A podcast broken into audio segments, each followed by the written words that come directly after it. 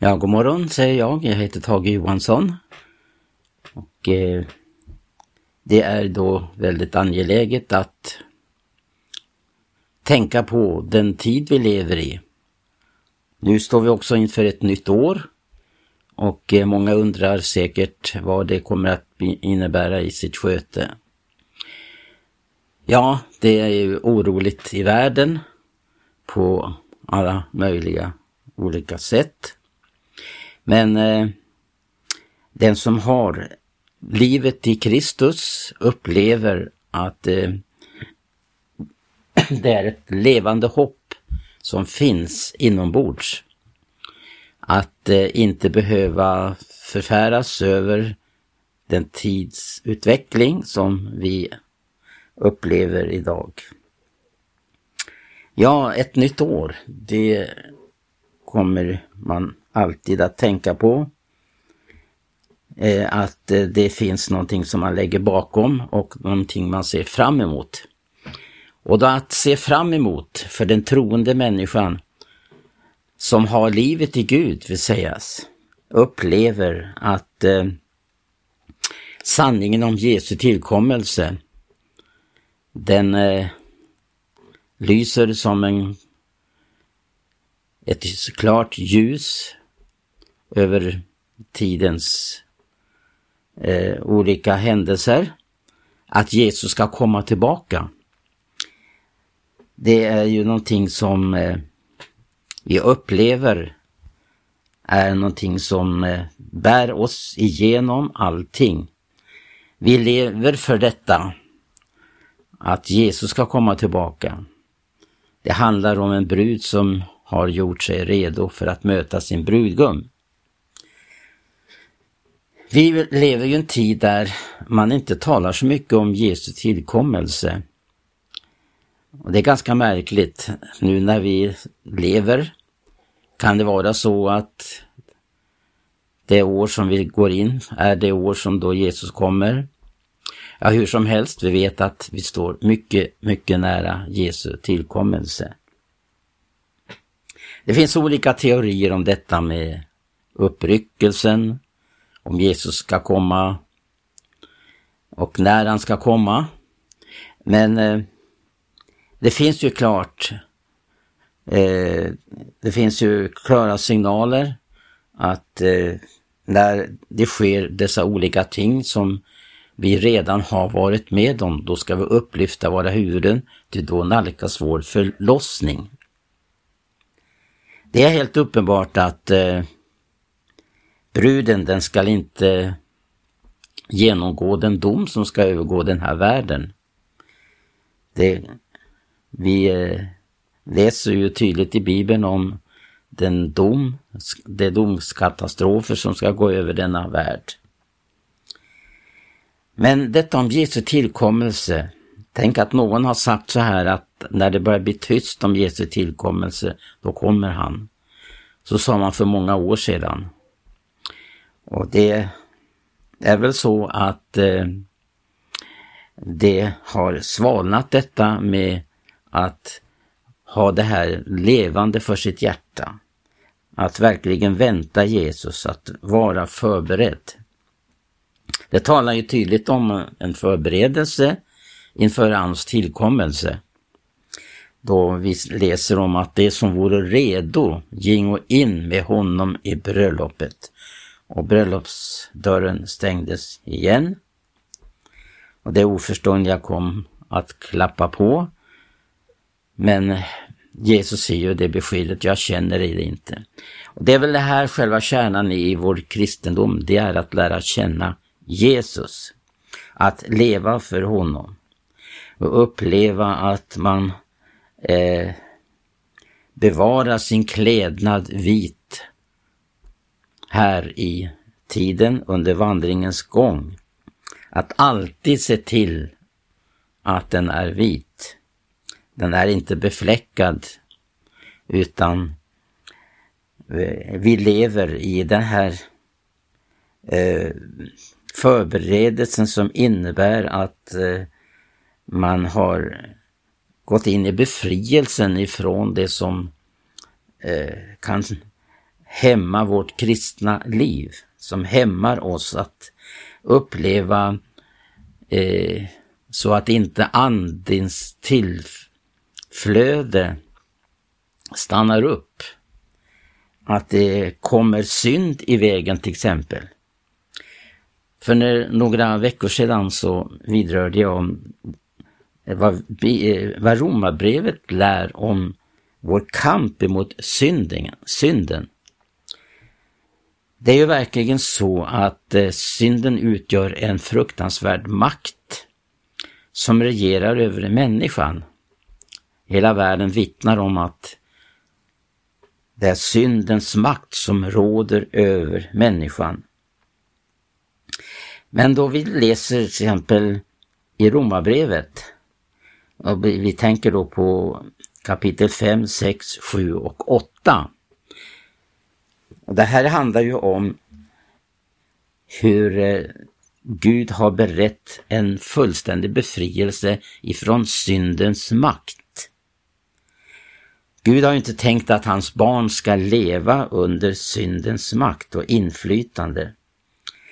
Och han, utan Paulus framställer ju detta så klart och tydligt. Där det står så här till exempel i Romarbrevet 6 i första versen. Vad skulle vi då säga? Skulle vi förbliva i synden för att nåden ska bliva så mycket större? Bort det. Vi som har varit dött från synden, hur skulle vi ännu kunna leva i den? Vet ni då icke att vi alla som har blivit döpta till Kristus Jesus, vi har blivit döpta till hans död. Det här handlar om en, trons erfarenhet, en kunskap som eh, eh, får till resultat i att man upplever det andliga livet i eh, den praktiska delen av vårt liv. Att eh, detta med en död som vi måste verkligen förstå vad det innebär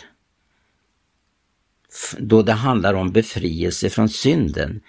Det står ju så här i elfte versen, så må ni hålla för att jag är döda från synden och lever för Gud i Kristus Jesus. Låt därför inte synden hava väldigt i era dödliga kroppar, så att de lyden dess begärelse, och ställen icke edra lemmar i syndens tjänst att vara orättfärdighetsvapen, utan ställen eder själva Guds tjänst, såsom det från döden hava kommit till livet och edra lemmar i Guds tjänst för att vara rättfärdighetsvapen.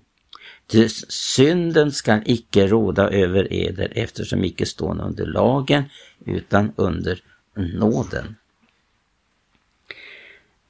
Här kan vi ju se då av dessa kapitel i Romarbrevet att Gud har gått till botten med människans problem, syndens problem, att eh, i, genom tron få eh, uppleva att vi verkligen är förenad. Därför har dopet sån oerhörd betydelse. Där det handlar om att någonting har skett, någonting måste ske också i det att man begraver den gamla människan därför att man man begraver ju en människa som är död. Och att uppleva att vara förenad med Kristus i hans död, det innebär också den här möjligheten att få vara förenad med hans uppståndelse och hans uppståndelsekraft. För det står ju så här i femte versen i kapitel 6. Ty om vi hava vuxit samman genom honom genom en lika död så skall vi, så ska vi också vara sammanvuxna genom honom genom en lika uppståndelse. Vi vet ju detta att vår gamla människa har blivit korsfäst med honom för att syndakroppen ska göras som intet så att vi icke mer tjänar synden. Ty den som är död, han är friad ifrån synden. Alltså syndens makt behöver inte ha inflytande över den troende människan när hon upplever att det finns en tro som övervinner. Därför är den här undervisningen i Romarbrevet så grundlig. För att vi ska uppleva att vi inte står under dess makt längre, där vi då håller före att vi är döda från synden.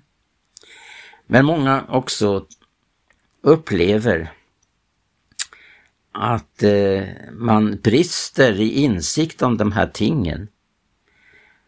Och därför så blir det andliga livet så haltande. Det blir nederlag på nederlag därför att man inte har förstått eh, betydelsen utav att vara förenad med hans död för att därigenom har synden inte makt över oss. Vi står inte under dess inflytande. Vi har inga förpliktelser mot köttet som det också står. Det här betyder fullständigt seger över synden, att den behöver inte ha något inflytande utan få uppleva att eh, vi lever i hans uppståndelsekraft. Men det är väldigt betydelsefullt som jag återupprepar här ifrån det för programmet som jag tidigare hade för några veckor sedan. Där jag påpekar om det här som står i Romarbrevet 6 och 7 och 8 speciellt. Och då är det väldigt viktigt att eh, man förstår att eh, Gud verkar igenom att eh, det blir en trons uppenbarelse.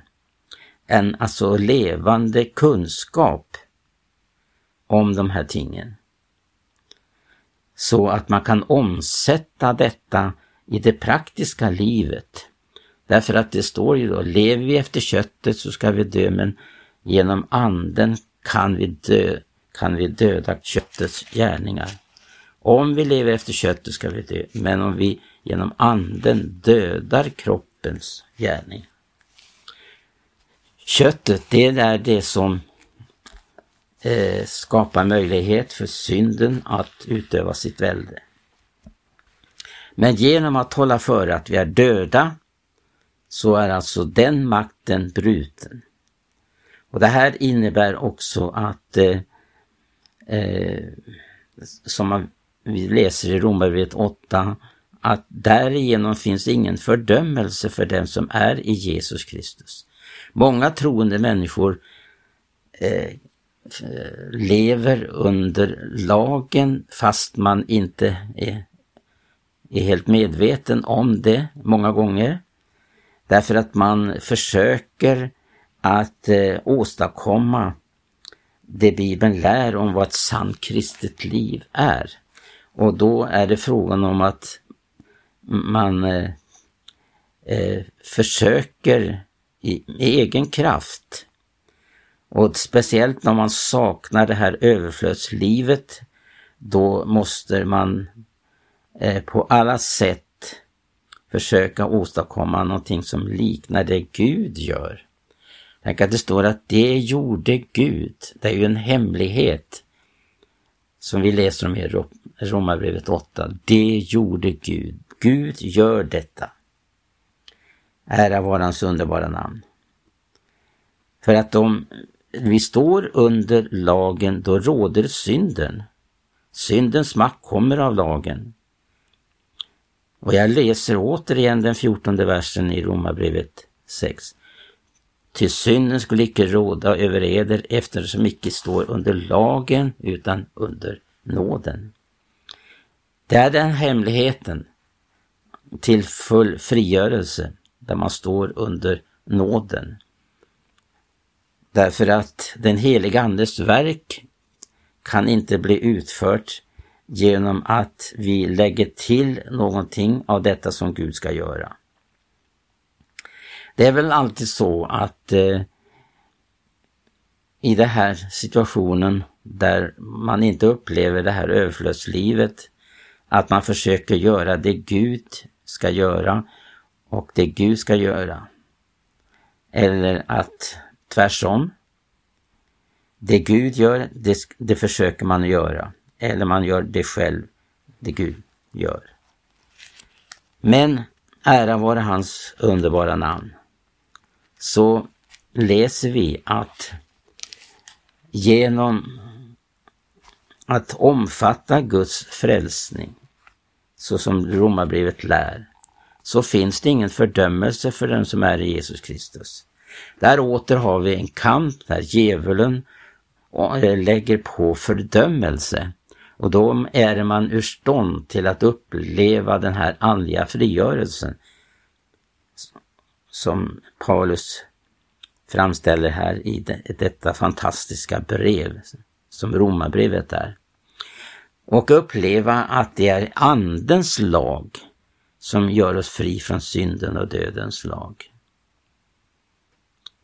För det som lagen icke kunde åstadkomma i det att det var försvagat genom köttet, det gjorde Gud då han för att borttaga synden sände sin son i syndeköttsgestalt och fördömde synden i köttet. Så skulle lagens krav uppfyllas i oss som icke vandrar efter köttet utan efter anden. Det är den heliga Andes verk. Då det handlar om vår helgelse till exempel, så är det fråga om att vi har ett sådant förhållande till Guds frälsning att det är genom den helige Ande som vi upplever befrielse från, från synden och döden. Ära vare hans underbara namn. Ja, du kanske undrar varför jag tar upp det här med tanke på då jag började med att påminna om Jesu tillkommelse. Men det är ju alltid så att det som kommer att hålla människor tillbaka är just detta att man saknar detta segerrika liv. Sångaren ställer ju den här frågan, lever du livet i Kristus min vän? Ja, bär du en snövit skrud och finns ingen synd som tär dig än, älskar du Herrens bud. Det fortsätter, läser andra versen i den här sången. Lever du livet så rikt som man vill, brinner ditt hjärtas glöd. Hela Guds fullhet hör dig till, liv ut i överflöd. Den fjärde versen lyder så här, Jesus, snart kommer Jesus på skyar igen, allt ska bli uppenbart. Är du då redo min vän, brinner din lampa klar. En förutsättning för ett rikt andligt liv är att vi får uppleva denna trons hemlighet. Då det gäller den värld vi lever i så skriver Johannes så här att eh, detta är den seger som har övervunnit världen, vår tro. Och man har sagt i gången tid att eh, då det gäller att ta till sig Guds ords sanningar om Guds frälsning. För att vi ska växa till och vi får, så måste vi eh, tillgodogöra oss den andliga näringen vi har i Guds ord. Men det är ju så här, man sa det i gången tid, att antingen så är det synden som håller oss borta från ordet, eller också är det ordet som håller oss borta från synden. Därför uppmanar ju Petrus att längta efter att få den andliga oförfalskade mjölken på det att genom den må växa upp till frälsning. Frågan är, äger vi det överflödande livet när Jesus kommer? Eller har vi fortfarande det tynande och eh, det liv som inte gör att vi är redo? att leva helt för Jesus. Och allt det här bottnas egentligen i vår överlåtelse. Om vi låter döden gå över vårt gamla liv så blir det plats för uppståndelselivet. Att dö bort ifrån oss själva. Och det här är också en viktig del av Andens verk att genom vår överlåtelse så får den heliga Ande möjlighet att eh, döda allt det som i vårt liv som inte behagar Gud. Det är den heliga Andes verk. Och det är det också Bibeln kallar för helgelse. det bottnar just detta med överlåtelse om detta ska bli möjligt för oss. Och eh, Hebreerbrevet säger ju verkligen att hur det viktigt är med vår helgelse. Då Hebreerbrevet säger att utan helgelse får ingen se Herren. Vidare talar Bibeln om att om vi lever i det ting som inte behagar Gud så kan vi inte ärva Guds rike. Men den, är, den här kampen som eh, vi är inkastade i så får vi ju uppleva att det är verkligen så som Hebreerbrevet säger också att eh, vi ska avlägga allt som är till hinder och särskilt synden som så hårt omsnärjer oss. Det är underbart att det finns idag människor som förstår det här med tanken på denna förberedelse som handlar om i samband med att Jesus kommer tillbaka. Det som vore redo att gingo in med honom till bröllopet. Och här är ett väldigt ansvar att det finns en undervisning i det gäller församlingsgemenskapen, att man får en rätt undervisning, en, en undervisning som gör att människor håller sig vakna och bedjande. Det är det som Jesus eh, understryker med tanke på hans tillkommelse. Att vara redo är att vara vakande och bedjande. Och Det handlar om att inte den dagen ska komma på oss oförtänkt.